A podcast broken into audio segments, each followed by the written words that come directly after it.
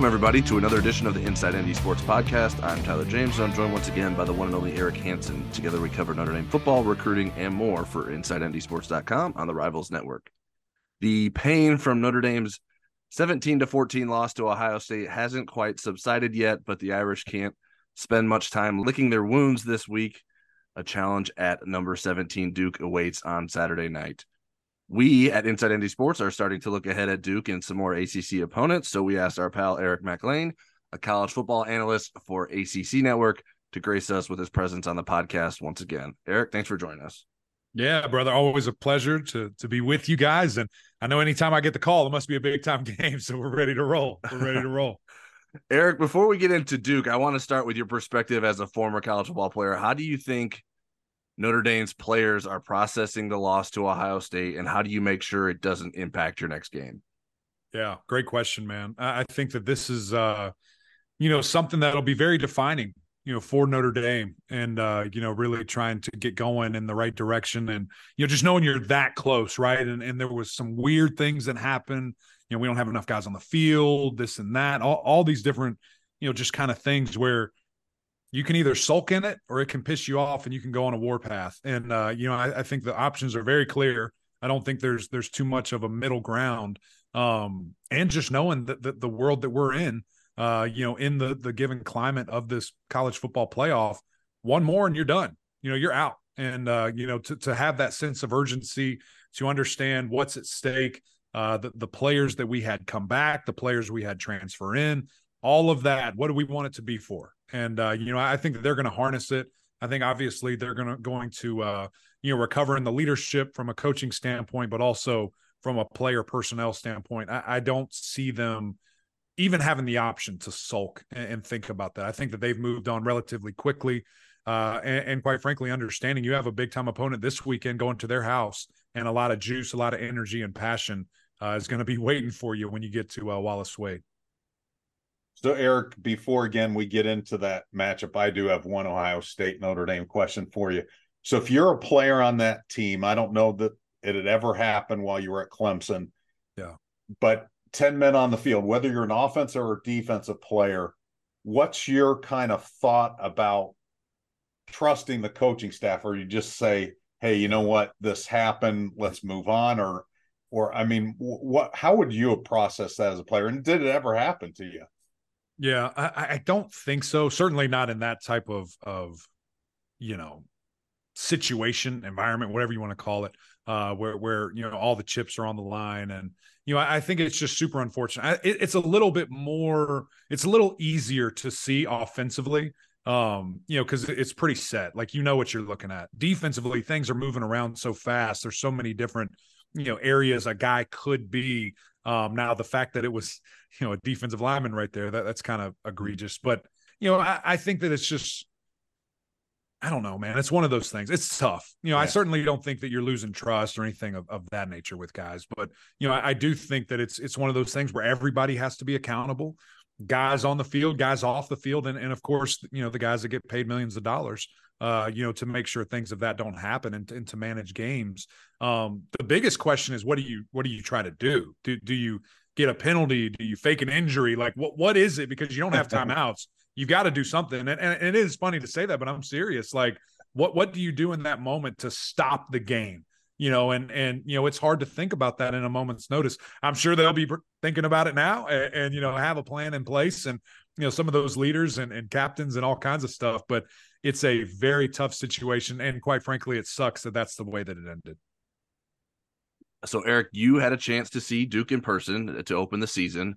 How good is Duke? Yeah. Yeah. So it was y'all's time to be sad at the front, and now it's my time to be sad, as you mentioned, how and where I saw these Duke Blue Devils. Um, you know, as as they beat Clemson on Labor Day night. I had a great weekend, man. It was awesome. I was at an all-time high. LSU just got absolutely blown out by Florida State and then my freaking Tigers just lose and ruin everything. Uh, but no, Duke's the real deal, man. And uh, you know, it's funny, you know, all preseason, you know, when I'm doing radio shows or, or some TV or things of that nature, and you know, people ask me about my my surprise team or my team outside of Clemson, Florida State, because that was the lock, right? That, that was just who was going to win and, and do all these things. I always said Duke. You know, I had them as the third best team coming into the season. Uh, you know, in the ACC, I thought Riley Leonard was going to take enough steps forward to to solidify himself. You know, as being one of the more dynamic quarterbacks in the country. Um, everything that they have coming back or had, excuse me, coming back from a wide receiver position, an offensive line position. You know, a guy who I think is is right behind Joe Alt and Graham Barton at left tackle. Uh, maybe a little bit different versatility wise. You know, he might slide into guard, but you know, I, I, think that he certainly will start at tackle in the NFL. Um, and then you know, a running back room that had you know, I think four or five guys counting Riley that were over 400 yards rushing. Like that, that's impressive when you have that coming back. Uh, and, and then you have a defense that I thought would take steps forward in the fact that okay, they were learning the system last year, had pretty good success now, this year, it's what adjustments can we do on the fly because we have this foundation. And that's what we've seen. Now, you know, obviously you look at the opponents and you look at who they played and, you know, outside of Clemson, it, has been a little light, but what they did against Clemson, I think is, is extremely important and extremely, uh, you know, something to pay attention to. So they're good. They've got a great quarterback and, and man, it, it's, it's funny kind of how similar, you know, they want to be in the fact that both these teams want to run the football, want to establish up front, and of course want to stop the run. Eric, where where would you attack them if you're Notre Dame? Where do you think their weaknesses are? You know, teams have had a little bit of success running the football against them, which obviously, you know, falls right into what Notre Dame wants to do. Um, right. you know, I, I think you just try to really lean on them and say, hey, are we better than you? Are we more physical than you? Can we go the distance? Can you keep up? Um, and, and, I think again, it starts with Big Joe out there, but obviously the things that Audric has been able to do this season, how impressive he's been. Not only this big monster freak show that'll hit you right in the face, he'll run away from you too. I mean, that, that run, uh, it, it's ingrained in my head because it, it, was, you know, this long delay in the NC State game, and everybody's just, oh, what's going to happen here? It is, and from the first play, he takes it to the crib. Um, I mean that that was just it was a thing of beauty, and, and, you know how can he you know continue to dominate this game? So I would try the wear and tear route first, man, and, and just see hey can you can you match the level of intensity, uh, you know from a defensive line standpoint, from a front seven standpoint uh, that we try to bring to this game. Eric, in terms of Duke's offense, I'm not sure that Riley Leonard has a ton of weapons around him, but he is certainly a very talented quarterback. Why why has he been able to have so much success in Duke's offense? Yeah, well, he actually does, man. They're explosive, you know, on the perimeter. When you look at a guy, uh, uh, you know, like Jalon Calhoun, who even from man, I remember going there four years ago and seeing him. I'm just like, who the heck is this? Like, th- this guy doesn't belong. You know, he, he looks different hmm. from everybody else, and now he's a senior, and the things that he can do from an explosive standpoint. Jordan Moore, obviously, in his first year as a wide receiver last year, had a 200 yard game, and, and now he's getting so much better and, and really knows uh, you know, how to do different things. Sahmir Hagans is very explosive. Um, and, and, then the running backs, as I said, I mean, they can shoulder the load as well. Uh, I, I think this will be the game, and you quite haven't seen that, right? If you just look at the box scores and look at maybe the stat sheet for Duke, you're like, man, they, you know, can they throw the ball? I don't know. You know, when you when you look at that, and, and Riley, I think only has maybe two passing touchdowns. They haven't needed yeah. You know, they, they've been able to run the ball very well. Obviously in this game i think you're going to have to throw it for three plus and, and multiple touchdowns and he can do that. You know it, we just haven't quite seen him need to this season. So i'm, I'm very excited for that challenge. Uh, but riley's a, a, guy man where you know i think because of of the nature of the position maybe where he goes to school things of that nature you know people call him a sneaky athlete there's nothing sneaky about it this dude can 360 windmill uh, he he can run 22 plus miles an hour. Uh, you know, he runs away from people and he's hard to tackle uh, as well. I mean, the, the the times that I see guys just not fully wrap up and bring him to the ground, and you know, then 60 yard later he's walking into the end zone is baffling. So you know, you have to be super intentional when you're bringing it. Um, because he's a guy that they're going to run. I mean, they'll do quarterback power, they'll do quarterback lead, all these different things to get him in space. And uh, if you're not careful, man, they get the numbers right you know he's walking in the end zone.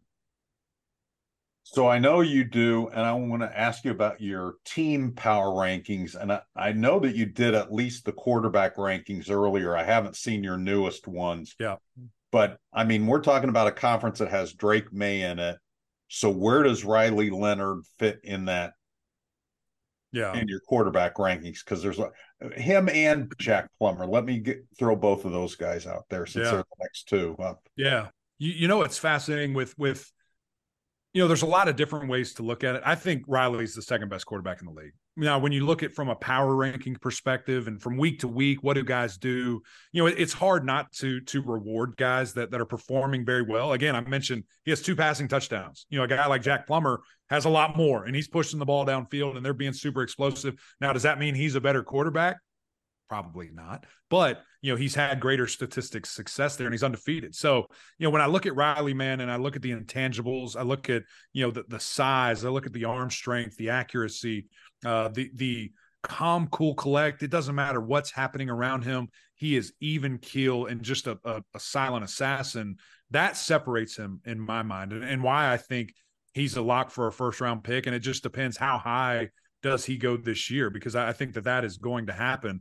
Um, and then when you look at a guy like Jack Plummer, who, you know, quite frankly, we didn't know coming into the season what what version were we going to get. You know, he obviously coming off of a successful season at uh, you know, Cal there and and got beat out at Purdue, so he had to leave. So then he comes back, and we're like, okay, is this going to work out? Is this going to be the thing? And it absolutely has. I mean, he he's been on fire uh, throwing the football and the things that they can do, the explosive nature, you know, of this offense. And and when I see Jack and how he's taken advantage of this opportunity, uh, it, it's impressive, man. To already have ten touchdowns, uh, to to be sneaky athletic with his feet, and to be over a thousand yards. I mean, it's it's impressive, man, what he's doing. Yeah, it's, you, when you mentioned Jack Plummer, it's funny because Notre Dame. This will be the third team they faced him. he played for Purdue against them. He played for Cal against them. So they've they've They can't get away, man. They can't they get away can't from get the away from him. They've actually done fairly well against him Sure. with with different casts around him. But the thing about Leonard, you know, I always looked at his pass efficiency stats and I thought, why aren't these higher? And then you mentioned only two touchdown passes.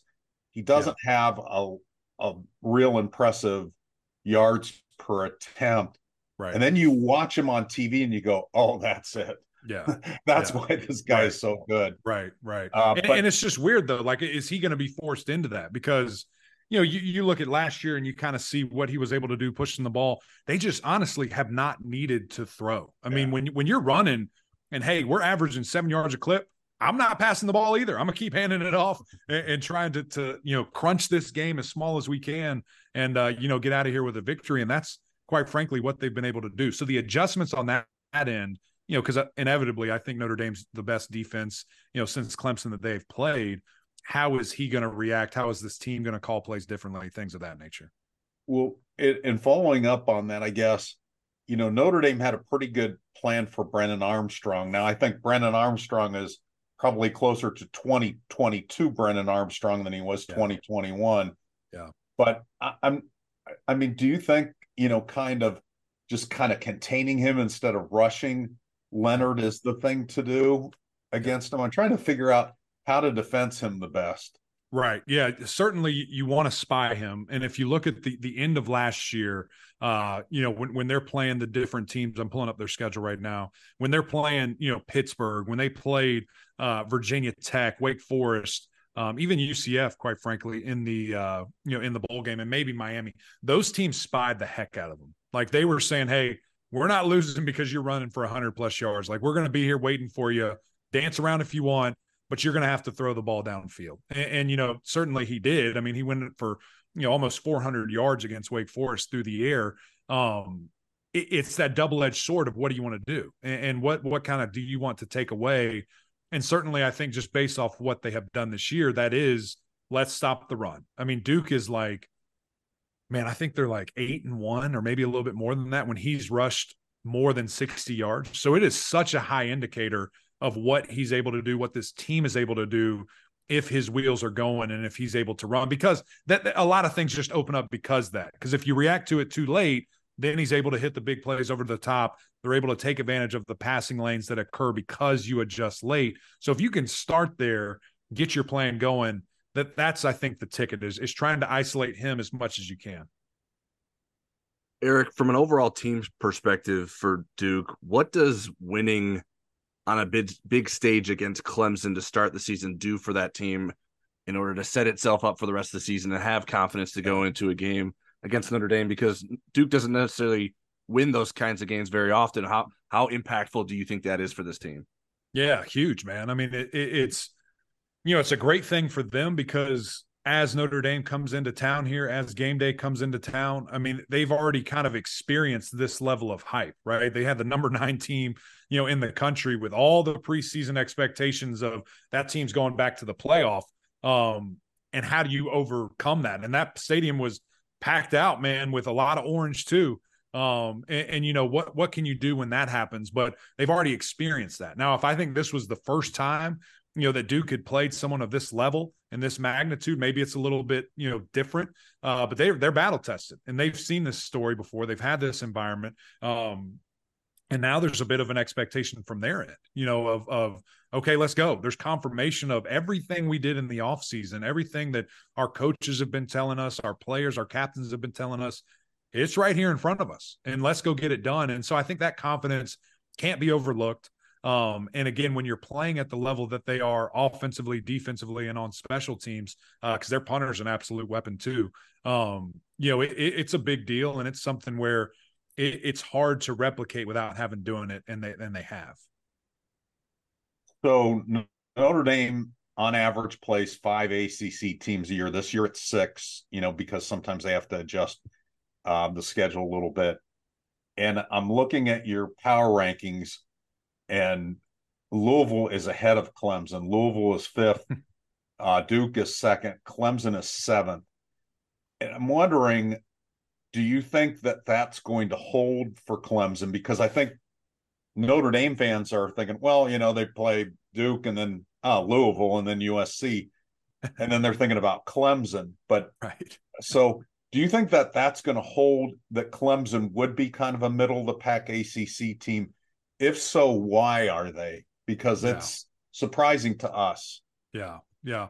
Um, I, obviously I hope not. Um, you know, when, when, you look at it from that perspective. Um, and you know, I, I think it's a little bit interesting too, you know, because there, there's a couple of ways, you know, that you can go about the, these rankings and these power rankings. And, you know, th- there's a little bit of uh maybe fairness that creeps in that that you know I want to take care of all my my ACC buddies here because I think quite frankly when when you look at how Clemson played Florida State um I mean they dominated that whole game right? Like there's no question about it. They outrushed them uh, by a massive margin. They held them to 22 yards rushing.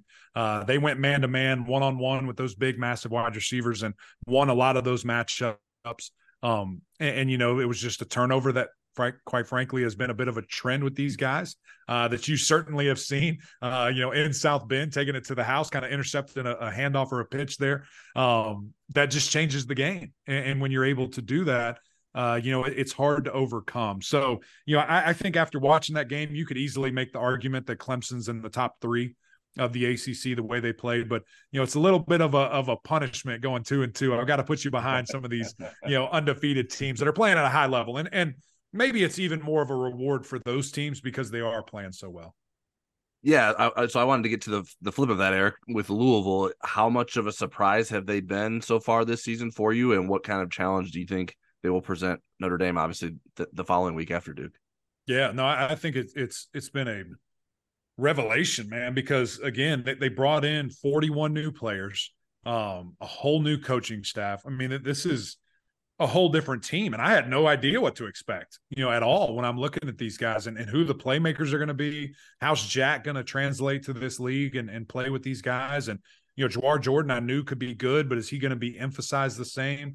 Uh, Louisville hadn't had an explosive receiver and, and, you know, how many years since Tutu Atwell left, maybe. Um, and they got all those guys rolling. I mean, the, the three J's, as I like to call them, with with Jack, uh, Jawhar, and, and Jamari, are, are playing at such a high level very explosive, can strike from anywhere. Uh, Jawhar Jordan has like four, I think, 70 plus yard plays for touchdowns. Um, so an absolute home run hitter that you just never know what he's going to be able to do. But for me, it's it's been the balance, you know, for Louisville. The fact that man, they can run it, they can pass it at such a high clip, averaging 400 and you know 40 something yards a game is just bonkers, man. And and again, look at the opponent a little bit. I understand that, but to do it against anybody, impressive, right? I mean, we're talking about you know Notre Dame Notre Dame against Navy and you know you know Tennessee State, all those guys, and we're excited because what they're doing and how they're doing it. So you know I think certainly um, it's going to be a big challenge. You're, you've got really two teams in a row that are balanced and have great quarterback play and all these different things. So, you know, the speed and all that thing is is going to be on full display, you know, and can Notre Dame kind of, you know, hang because obviously they've dominated the league, right? How many games in a row? 29, 28? Mm, I, I, don't know. I don't recall. Yeah, I think it's 29. It's not 30, but it's close to 30. uh, you know, what what what can they do with these guys? Because it's going to be a good swing. And again, can can they kind of hold their reign and hold their dominance over the league? So you did the North Carolina Pittsburgh game, and Notre Dame fans have some interest in that because they play Pitt on October 28th. Phil Jurkovec comes back to Notre Dame Stadium. He didn't play last year. He was hurt when he was with Boston College. It, it's interesting because Sam Hartman was in the same class. Notre Dame, nor did anybody else give him a sniff. I mean, Jurkovec was their guy in that cycle. Right. And when he transferred to BC, the fear was that he was going to turn into this first round draft choice. And he got off to a good start at BC. So yeah. what's happened to Phil Jurkovec?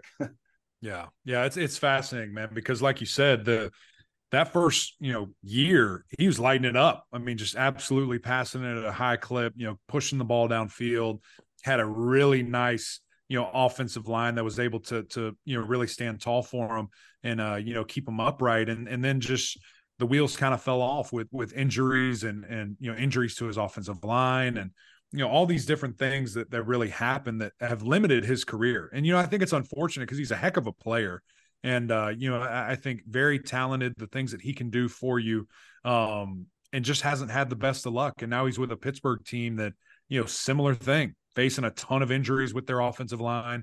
Uh, he just couldn't get anything going. You know, there was a couple of times where, you know, he's throwing the ball at 40%, 30%. I mean, that's rough uh, when you're doing that in a complete game against West Virginia and against Cincinnati.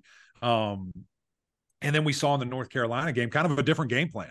Uh, they're getting the ball out quick, one, two, three row, uh, read throws, and uh, you know, or handing it off. And he executed at a super high level, and then of course gets injured, isn't able to finish the game. Um, I haven't seen anything about the the extensiveness of that injury.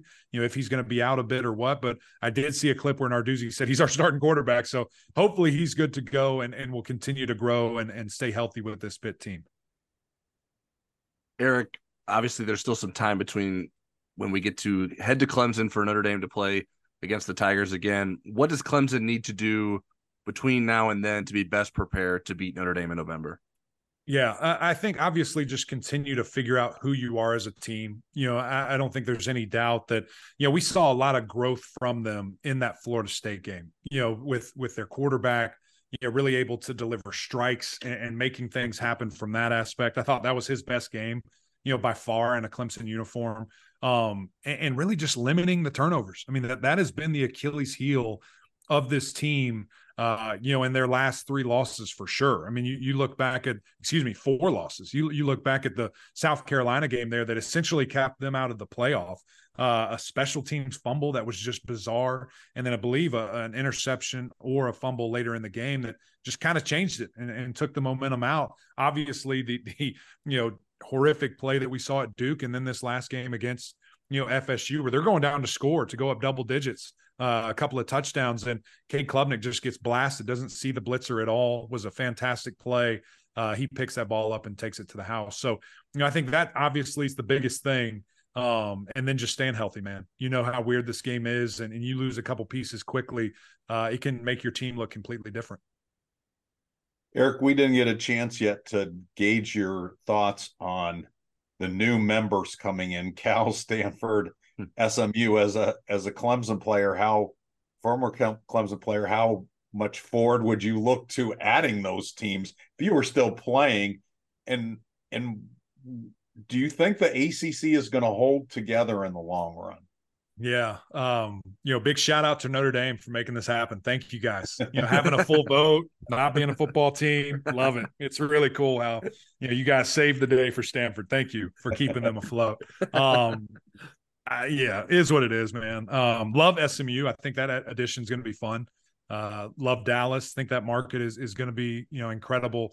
Obviously, they have a ton of money to play with. I mean, I saw some announcement where you know they had a fund that was you know already in the triple digit millions uh, quickly after the announcement of the ACC was you know kind of said there. Um, from a football perspective, I, it is what it is. You know, I see why the conference wanted to do it. Uh, the legislation that is in kind of the deal, the grant of rights, whatever it is that's holding us together, you know, if it gets under that 15 number, is a big deal and, and different things happen. So they have security and numbers there. Um, but yeah, why don't you guys? I'll send over the contract. Y'all just get it done, and all this will be behind us, and everybody will be very excited. And you'll have something to play for. Think if you lose this weekend, it's over. Like what? What are we doing? We're playing for the Outback Bowl or something. We could still be playing for a championship, man. Come on. I'll, I'll tell you, I will say this: the one year that Notre Dame was in the ACC in 2020, other than all the pandemic goofiness, that right. was fun. Right. It was a good time. Come on. I'm going to clip this off and I'm putting it everywhere. We're doing it. I didn't say let's do it forever, but it, it felt like you were having an affair. oh, I get it. I understand. Uh, not really, but I, I get it. all right, Eric. Well, that's all we have for you today. We really appreciate you taking time to talk to us and keeping us up to date on all, all things ACC and I'm sure we'll be catching up with you later this season. No doubt, man. Always appreciate you guys. Keep killing it. And uh, yeah, look forward to talking more later. Before we get to our questions, I wanted to introduce a new promo that we have going on at InsideNDSports.com for our podcast listeners. If you would like to give InsideNDSports.com a try, we ha- are making available to you a 30 day free trial. You have to use the code NDPOD, that's NDPOD and you will get a 30 day free trial to all our premium content on InsideNDSports.com. We hope that lures you in if you have been considering giving us a try at InsideNDSports.com but have been loyal to us on the podcast. So we want to give you an opportunity to check us out there as well. All right, now it's time for questions. You can submit questions to us on Twitter or the Insider Lounge message board before every podcast. I'm at TJamesND and Eric's at EHansenND. We got a few long ones here today, so uh, bear with me on the question reading. But this first one's from LDL Go Irish on the Insider Lounge. Hello, Tyler and Eric. Did you and Eric realize that per PFF, ND outperformed Ohio State in every aspect of offense and defense? And ND overall was 77.9 rating to OSU's 63.3 rating. The greatest difference of a category was ND's score of 64.3 in pass blocking and OSU's score of 30.3. Turnovers were zero. Penalties were fairly equal. I was at the game and saw, in my opinion, an ND team that did outperform Ohio State, but they lost. Why, in your opinions? So, for people that aren't familiar with what PFF is, Pro Football Focus, and they do a film review overnight on Saturday nights of every college game, every college team. So, Pro Football Focus is what he's referring to uh, uh, to your question, LD, L go Irish. Uh, I think Notre Dame did outperform Ohio State for most of the game, uh, but not in the critical final four minutes on either side of the ball. Uh, and I think Marcus Freeman made a good point in the Monday press conference where he said three trips to the other side of the 50 that resulted in zero points, and that was two fourth down turnovers and a missed field goal. So I think really when you kind of slice up the game other than the last four minutes of it those kind of set notre dame up for not having any cushion at the end. Uh yeah i mean i tried to outline why i thought notre dame lost with in my five defining plays story after the game because i felt like the i sort of changed that into okay these were the five missed opportunities for notre dame that i think lost them the game. I i didn't include the fourth and ones because Ohio State failed on two of those as well. So I thought those kind of washed out. Um, but there's Spencer Schrader's missed field goal, TreVeyon Henderson's 60 yard, one yard touchdown run. Xavier Watts just has to make the tackle there. Sam Hartman had, gets, gets tackled for a five yard loss on a broken run play um, when you're trying to run out the clock. And, and then the rest of that drive was sort of a missed opportunity for Notre Dame to, to at least eat more time off the clock or just run out the clock in general. Um, and then I thought the third down conversion before the the goal line play um, was a very bad play for Notre Dame with uh, allowing Ohio State to, to pick that up right before the goal line, and then obviously not having men on the field for the last two plays is unforgivable. So yeah, I mean, I think those are all the reasons why Notre Dame didn't win. They didn't they didn't make the plays in the moments that they needed to make them, um, and that can negate having an advantage in all the other parts of the game. And that's that's why football is an interesting sport. It's not something that is always clear cut and dry in terms of who is the better team on a, on a given day. Um, a lot of things can go wrong or right to uh, impact the outcome um, even if so many other things are going wrong or right. All right next question is from charles w. Wolf. Is there any indication that ohio state realized notre dame only had 10 men on the field also, did Ryan Day give that pro wrestling post game interview to ingratiate himself to a critical fan base, or is that just who he is?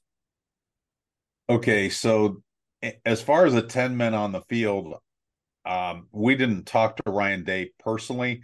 So I looked at our coverage from Dotting the Eyes, the Ohio State site and the Rivals Network.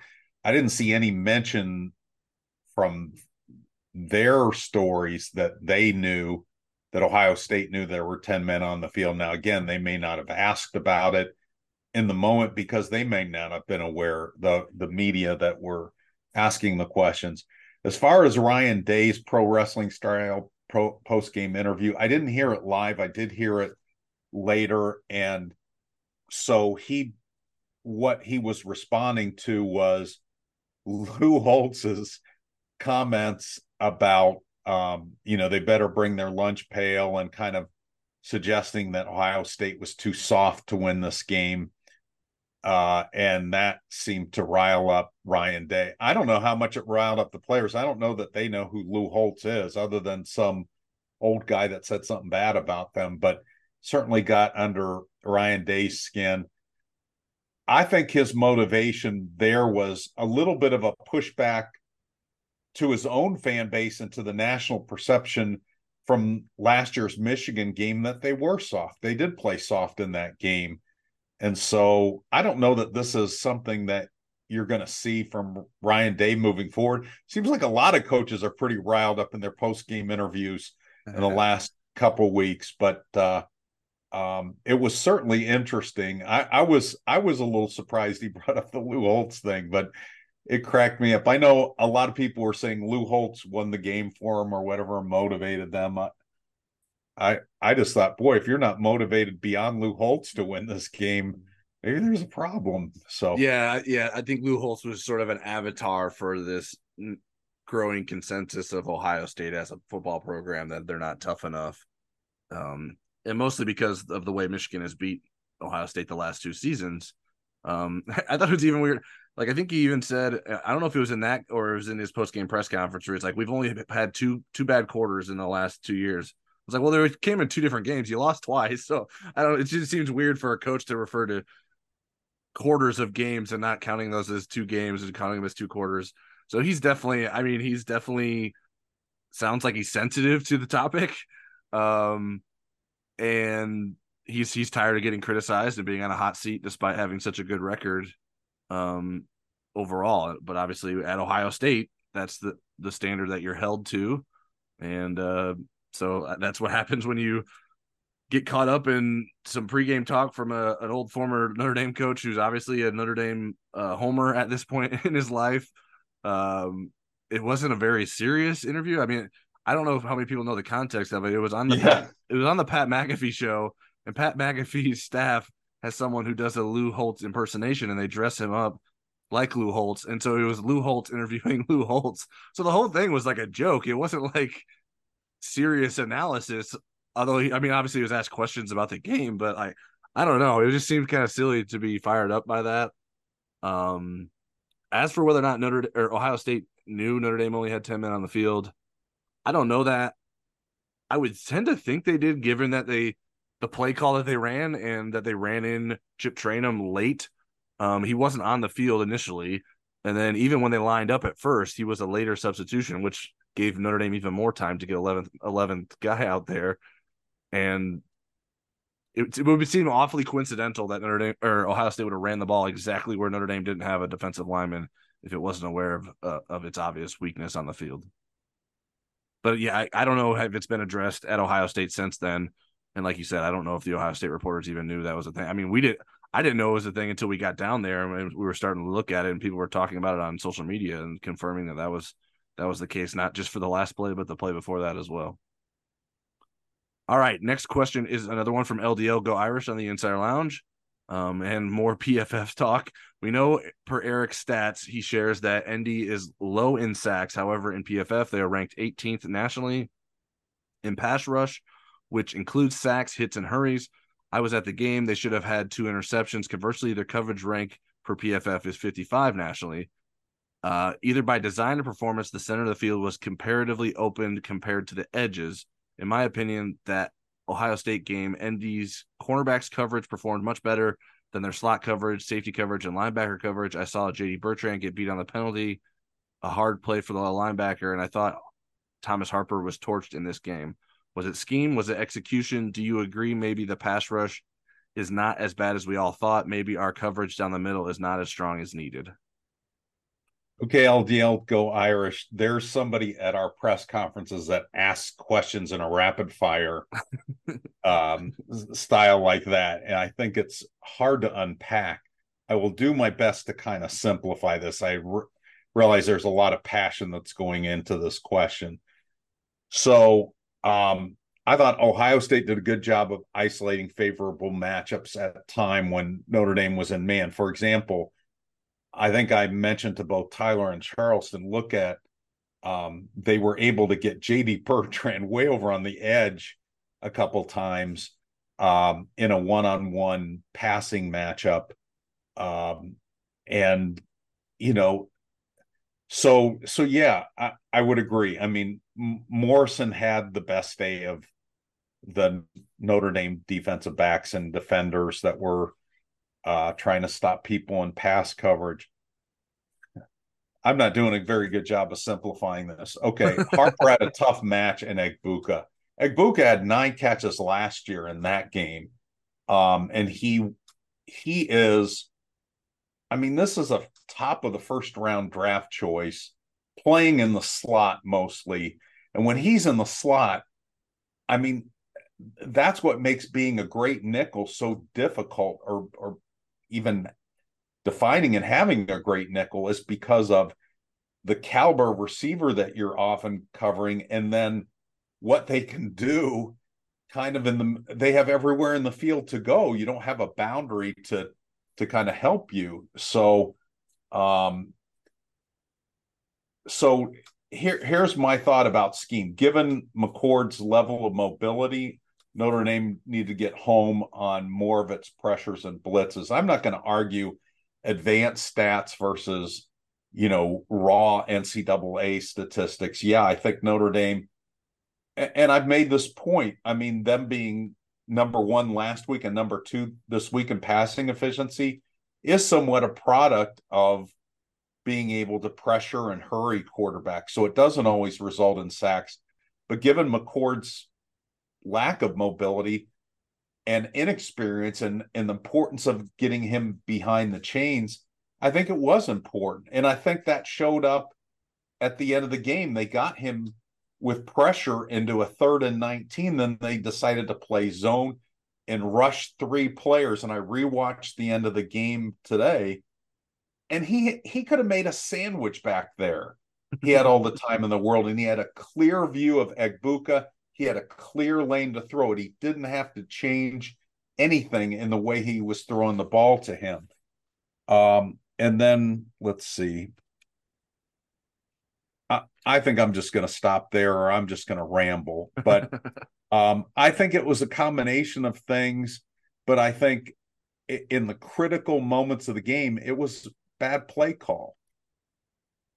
Yeah, I mean, first, Notre Dame didn't want to get beat on the outside, so it, it was willing to give up some stuff in the middle of the field.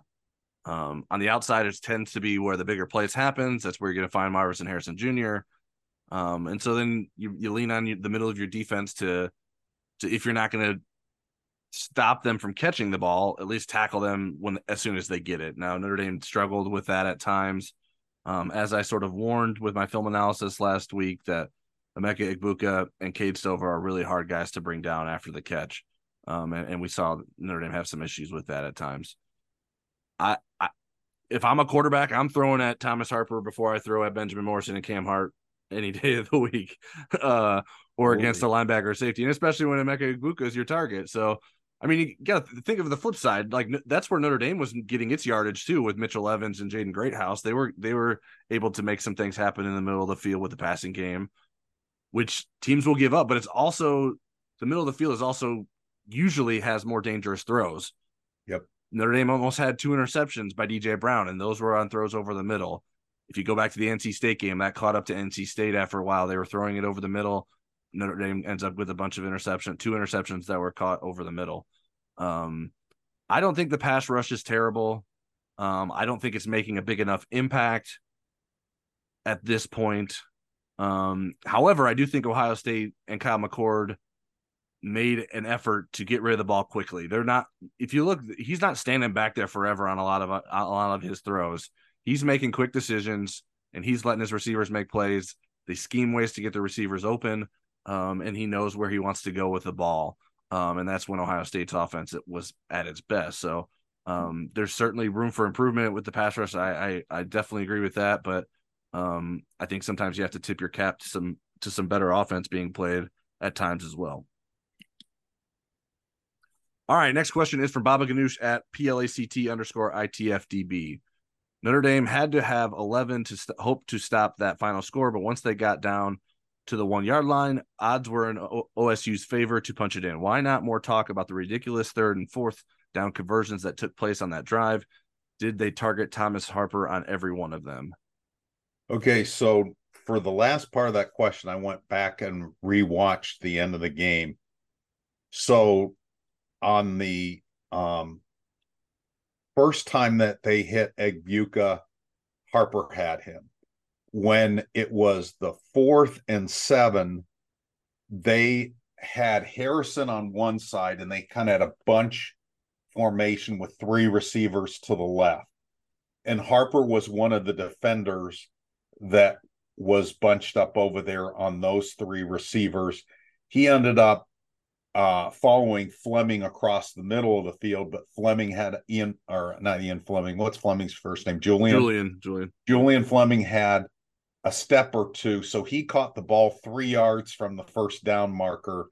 And by the time Harper caught up to him, he was just over the first down marker. In the third and 19, Notre Dame played zone, they played quarters.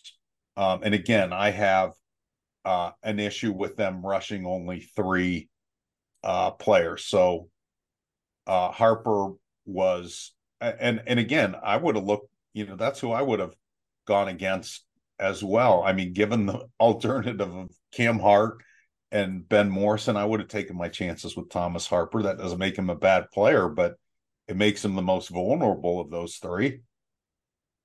Yeah, I mean, first, like the ten men is going to get talked about because it is the most egregious mistake possible to not have as the the number of players that you need to have on the field. Like it's hard to compare anything to that, but I don't want to pretend, or I mean, I don't need to pretend we didn't we weren't talking about it. I think I was the first one to ask questions at Marcus Freeman's press conference after the game, and I asked about uh the third to 19 call. What was their goal on defense? What, what, what were they trying to do there? Why was it? Why did they give up uh so many yards so easily, seemingly? Um, and I don't think Marcus understood your question. Uh, not the not definitely not the follow up one when I was trying yeah. to say were you just trying to like keep him in front of you and keep him out of the end zone or from getting a first down? And he he said, well, we are just trying to make sure they didn't complete a pass. And I well, I don't think that defense looked like a, a, defense I was trying to prevent them from completing something. It looked like it was trying to uh, keep them from getting out of the end zone. But uh, we can agree on that or disagree on on that fact. Um, I think it was more complicated than just targeting Harper, as you sort of went over. Ohio State does a good job scheming guys open.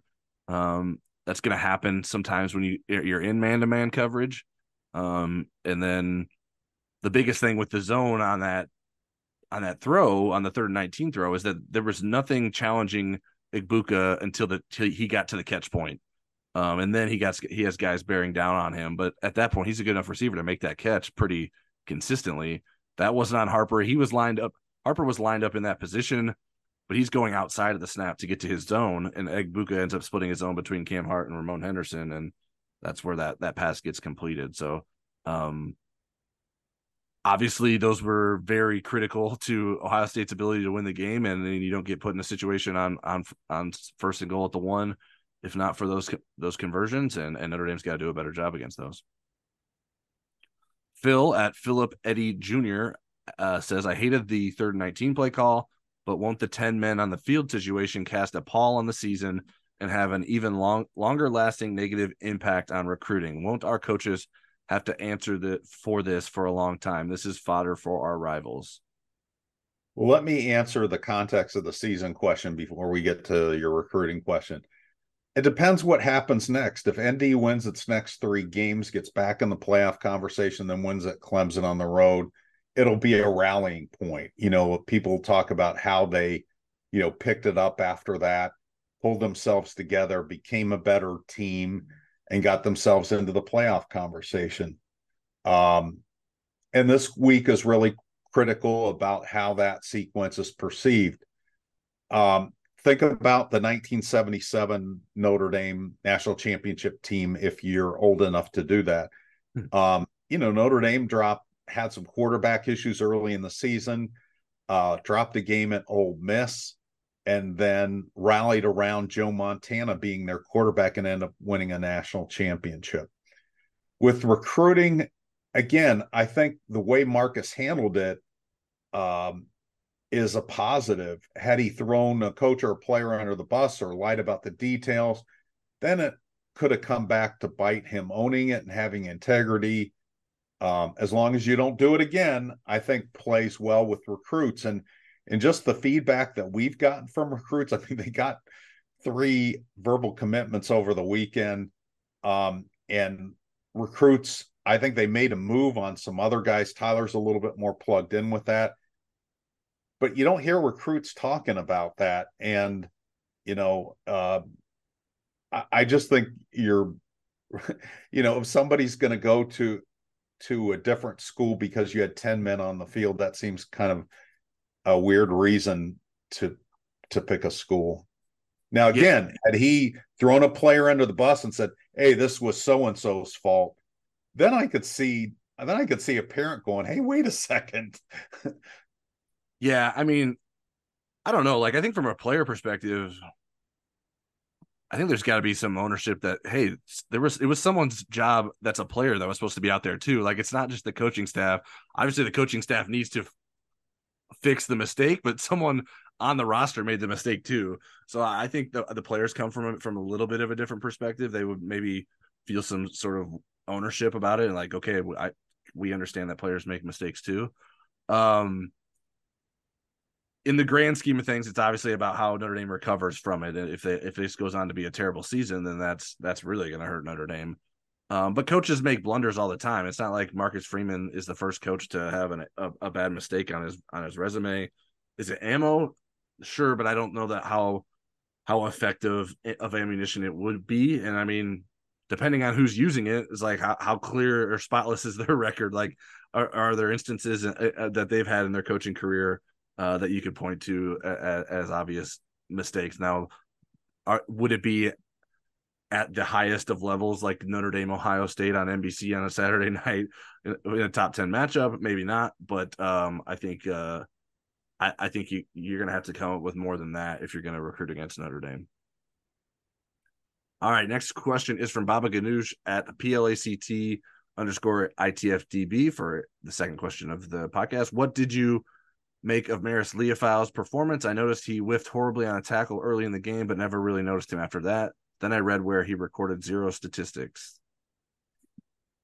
So he had zero statistics and he did not have a good grade from Pro Football Focus in their film study. Um, he didn't excel in any phase and he got docked for bad tackling.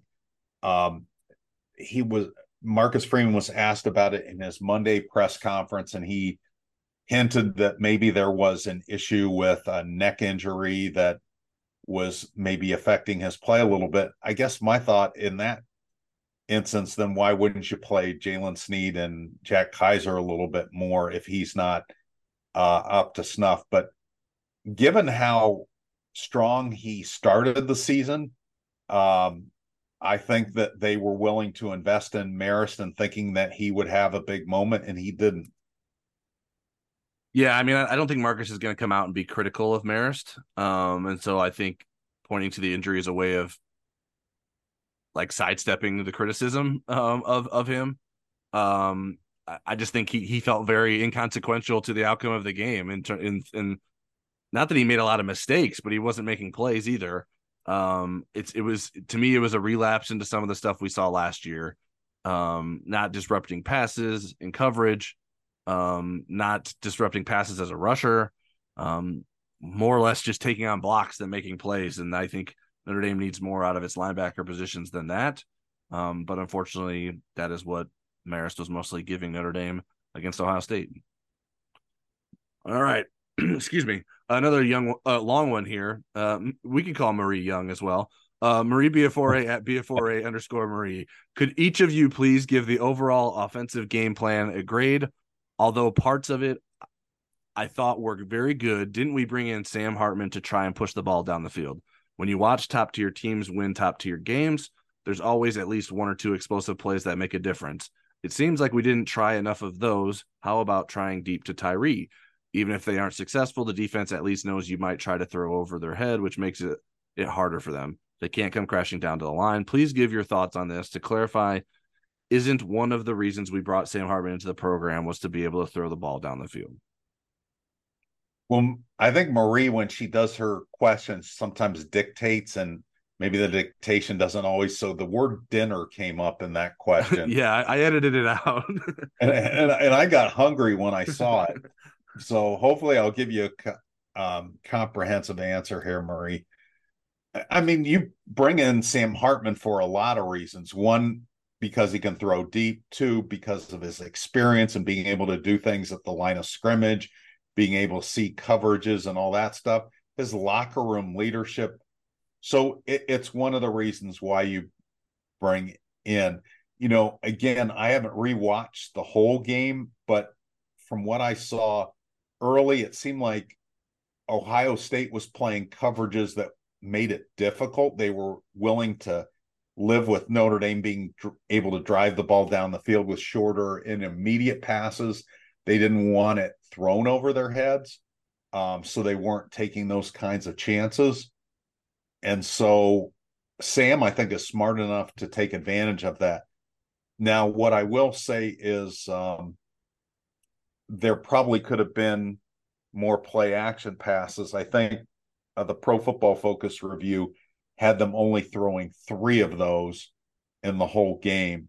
And um, Ohio State's linebackers didn't have a good game. In fact, they were the two two lowest rated players from PFF in all their film grades from buddy that played offense or defense. And and one of those um, linebackers, Tommy Eichenberg, was a an All American last year and a preseason All American this year. And Steele Chambers is a really very highly regarded linebacker. For, so for Sam Hartman to be able and the Notre Dame offense to be able to do that as an accomplishment. But I understand you wanting to, them to throw down the field, but I think you have to be smart about it and not throw into coverage that's going to result in an interception. Did you give the overall game plan a grade? I want to make sure Marie gets all the answers. Uh, yes, questions. I I did. I'm sorry, I did give it a grade, and I gave it a B minus uh, because I thought there was some creativity there, and yet there were some head scratching in the critical last drive after your defense turns it over to you at the 11 i did not think that notre dame uh, played that right and if if notre dame makes ohio state use one more timeout you know maybe they have more uh, time i guess we'll never know that but if they make them use one more timeout when uh, ohio state got the grounding char or the intentional grounding penalty, that would have been a 10 second runoff Ohio State used its last timeout to keep that from happening. All right. Yeah, I would give Notre Dame's offensive game plan a B, um, but a B minus for execution and play calling. I, I didn't have huge qualms with the game plan. I thought that the first half was maybe a little bit conservative, but Notre Dame was picking up yardage. It wasn't a, a matter of an inability to move the football. They were just struggling at the end of drives with them stalling out. Um, so you needed better finishes of drives, maybe some better go-to plays in those situations that I think Notre Dame was struggling to find. Um, and that I think showed up and prevented Notre Dame from scoring in the first half. Um, I don't think it's a coincidence that the scoring came in the second half when Notre Dame did introduce some more deep shots into into the offense. There was a deep shot to J- Jayden Thomas that was incomplete. There was one that to to Rico Flores that was broken up. Maybe I thought probably was pass interference. Um, there was a 25 yard completion to Mitchell Evans. There was another one to Tobias Merriweather that was incomplete, but was called for a holding penalty on Ohio State. So Notre Dame did stretch the field a little bit, maybe not as much as you'd like. Chris Tyree wasn't involved in that, um, but I do think that is a part of the game that Notre Dame needs to continue to use, and I think it it brings like Marie said, it's just it's harder to, to defend an offense that has the willingness and ability to do that. Yep. Um, so I, I, think it's it's tough because you, you only score 14 points, so you don't feel great about that, but you're also two or three plays away from winning the game. Um, against a good defense. I think we have to remember that Ohio State has a good defense. Um, and some would say a very good defense. I'm, I'm, curious to see what Ohio State's defense looks like the rest of the season. Um, so we're so we're nitpicking a little here, but I do think that that Notre Dame could have could have thrown it downfield more. I think so. I think I wonder if some of it is related to nervousness about Notre Dame's ability to protect Sam Hartman. Um, they did a good job Saturday, but he he also got rid of the ball pretty quickly, and he has been getting ball rid of the ball pretty quickly so far this season. And so I wonder if there's some concern of whether if they're doing long drawn out dropbacks that they would be able to protect Hartman as well. And another thing, Marie, that I think is going to enhance their ability to throw it deep. The I think Rico Flores emerging is a positive in that. Mm-hmm. And I think Tobias kind of getting his confidence is another positive. So as those two start to um, excel, I think it opens up the rest of the field for the other receivers. But those guys are two guys that are pretty fast that can get down the field. All right. Next question is from Nathan Reynolds at Enforcers 2117. Marcus Freeman says we're a team that can run the ball and stop the run. So the so the last drive of the game, why didn't we line up and run it three times and punt? You run as much time off the clock as possible and you make Ohio State use their remaining timeouts. I don't think they would have stopped us. I mean, we'll never know, I guess. But if Notre Dame goes three and out, uh, you know, they got the ball with 412 left. They gave it up and and Ohio State had 126 left uh, when they got it, and you didn't make them use all their timeouts. So if you had gone three and out and run it three times, now the first play was a pass, then it was an Audric run, and then things kind of um, petered out at that point. So, you know, if they have, let's say, two and a half minutes on the clock, does the is the end result any different? Do they need those timeouts? I don't know. Um, my thought about what Gerad Parker tried to do there, and, and Marcus Freeman explained that he didn't think that they could just run it and go three and out. He didn't want to do that. Is if you're going to be cute and creative there, you have to execute it, and Notre Dame didn't. Yeah, I so I've never been a play caller before, so I don't know what it feels like to be in this position that Gerad Parker was in. I wonder if he got caught up in the success of the first two play calls. Like you get 12 yards to Rico Flores, you get 11 yards to Audric Estime. You're feeling good. You're like, all right, let's let's bring that two back offense that's had some success out there. Let's just keep this rolling. And maybe there should have been more some consideration for the the clock at that point. Once you picked up those first two first downs, it's like, hey, think about where we're at. Even if we run it three times here, we're going to be in a good spot to win this game. And I don't know that that was necessarily considered. Although I do think that first down play was a running play, even though Sam Hartman kept it. if you if you look at some of the other plays that Notre Dame ran earlier in the game on that formation, I think it was supposed to be like a fake handoff to Devyn Ford and then a handoff to Jeremiyah Love. Um, but that seems also like a weird play to run when you know the defense is going to be aggressive. They're trying to get the ball back. Um, it's not really misdirection. It's just a sort of a slow developing run. Um, you are pulling, you're pulling Pat Coogan, and you put JT Tuimoloau, uh, which I'm I keep butchering his name, so I apologize to JT. But you put him in a spot to make a play, and he did. And he's one of Ohio State's best defensive players. I wouldn't be testing him in that situation. He almost intercepts the screen pass to play later. I just think that that wouldn't have been who I was targeting, and I would have been running behind Joe Alt, my best player in that situation. And so I think those are some of the re- those are the those are what I would question about what Gerad Parker was doing in that situation. Um, but like Marcus Freeman said to me yesterday, that if those plays go, if those plays work, then no one's second guessing him. But they didn't work; they didn't execute them. Um, and I think there were there was some failed execution on those plays. It wasn't just that it were they were totally bad plays. Notre Dame didn't do exactly what it needed to do on those plays, but Ohio State had a better sense of what what Notre Dame was doing than than was good for Notre Dame. All right, next question is from Irish number one on the Insider Lounge. I would like to ask why Notre Dame does not have a good kicker. I do not understand why do we do not talk about that more. Well, talking about it won't make it happen. You can't speak it into ex- existence, and there's no way. not with that kind of belief, Eric. Jeez, there's no waiver wire look, Spencer Schrader has length. Accuracy has been an issue up to this point. They've changed holders. Maybe that'll um, help him. He's three of seven on field goals. He's one for one inside the 40, zero for two uh, from 40 to 49, and two for four beyond 50. He has the school record for the longest field goal in Notre Dame history at 54 yards. Yeah, they do need to get um, they do need to pair accuracy.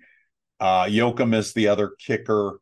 Um, and maybe if he was missing shorter field goals in practice, meaning Schrader, that you could use Yoakam for shorter ones and use uh, Spencer Schrader for long ones. But yeah, you got you have to get that corrected. But um, you know, if there was a obvious, um, you know, if Blake Grupe was still kicking, I would probably use Blake Grupe for up to about 45 yards and then bring Spencer Schrader in when it was longer than 45 yards.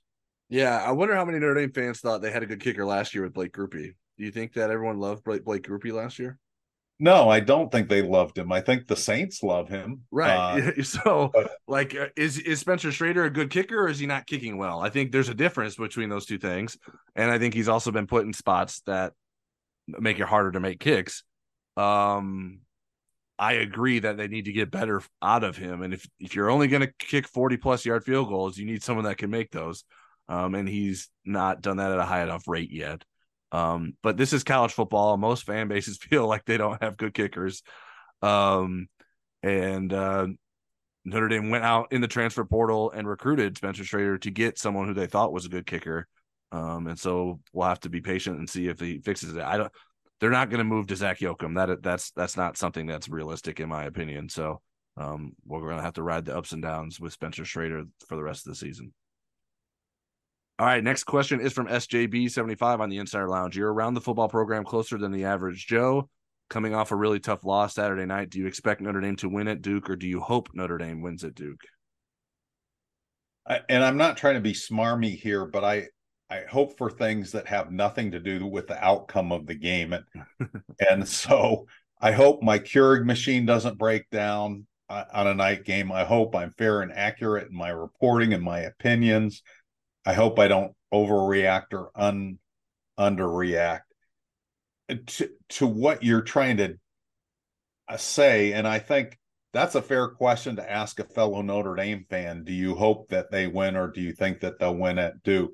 And I guess there's some media members that may be hoping for certain outcomes. I I'm not one of them. Um, but I'm not ready to make a score prediction. What I usually do, my routine is I really try to gather as much information early in the week as I can, either by talking behind the scenes or in front of the scenes and today is one of those days. We get to talk to four players tonight. We get to talk to the coordinators, and you really get a sense of some of the team mood and and you see body language and you get a sense of where the team is. So after that, I'll have a better chance of saying whether I think Notre Dame's going to win this game. And obviously, you want to see what's going on on the other side with Duke. That's why we have guys like Eric, Eric Mac Lain on the podcast to give us some insight into what's going on in the ACC or what's going on with the visiting team. And so um, I'm not trying to dodge your question. It's just not. I got a, I guess, a weird thought process that doesn't include hoping for a certain outcome. Yeah, I mean, the hope aside, obviously, for the sake of uh, the sanity on our message board, there's some hope that Notre Dame wins. Uh, because if Notre Dame loses, uh, the message board isn't going to be fun to moderate. Uh, but it's way too early to have a like. I don't care who you are, even in the Notre Dame football program, you don't know if Duke Notre Dame's going to win on Saturday based off of how the vibe you're getting before the first fully practice on Tuesday. I mean, that's when we record this podcast on Tuesday early afternoon. So Notre Dame hasn't even practiced in full pads yet this week. So I, I don't know that we would be able to have a good read on what the how the team is handling everything this week and their focus going into the game. It's way too early to have a sense for that. Um I do I would lean towards expecting Notre Dame to win rather than hoping Notre Dame to win just in terms of like my thoughts on the reality of what Notre Dame is as a football team and what Duke is as a football team. But obviously, everything else that's gone into Notre Dame coming off of last weekend and uh, losing that game throws a wrench in it, and Duke being being fired up by how it's played against Clemson in the season opener and having confidence that it can win a game like this, I think adds a wrinkle to it. But I don't think anyone anyone who says with confidence that they know is just they're I think they're hoping they're they don't know at this point, and no one ever really knows. It's just a matter of who thinks they know better than than uh, than someone else. I th- I think also one of the reasons you go out and get Sam Hartman are are for weeks like this, where you need to change the trajectory of your season, and I think Sam Hartman in the locker room gives Notre Dame a better chance for that to happen in a positive way. All right. Our next question is from Frank Sarah at Frank SE. Bunch of numbers. Duke's quarterback can both run and pass. What is the key to stopping him? Well, I asked Eric Mac Lain a question uh, to try to cheat. No, I didn't even remember this was a question coming up, but this was my answer that I would have given before I heard Eric Mac Lain's um, opinion. Minimize his impact with broken plays his big run in the Duke game that that was kind of a mistake fest up to that point for both teams was a broken play where he uh, took the ball, ran it, got outside, and ran all the way to the end zone, just ran by people and over people. I think the other thing that you try to do with a guy like that is turn him into a pocket passer and, and not a runner and take your chances there. I remember um, and get him into third and longs. I remember in 2020, that was what Clemson didn't do in the first game with Ian Book, that Dabo felt like that was a regret in the overtime, double overtime game in Notre Dame Stadium when Clemson was number one.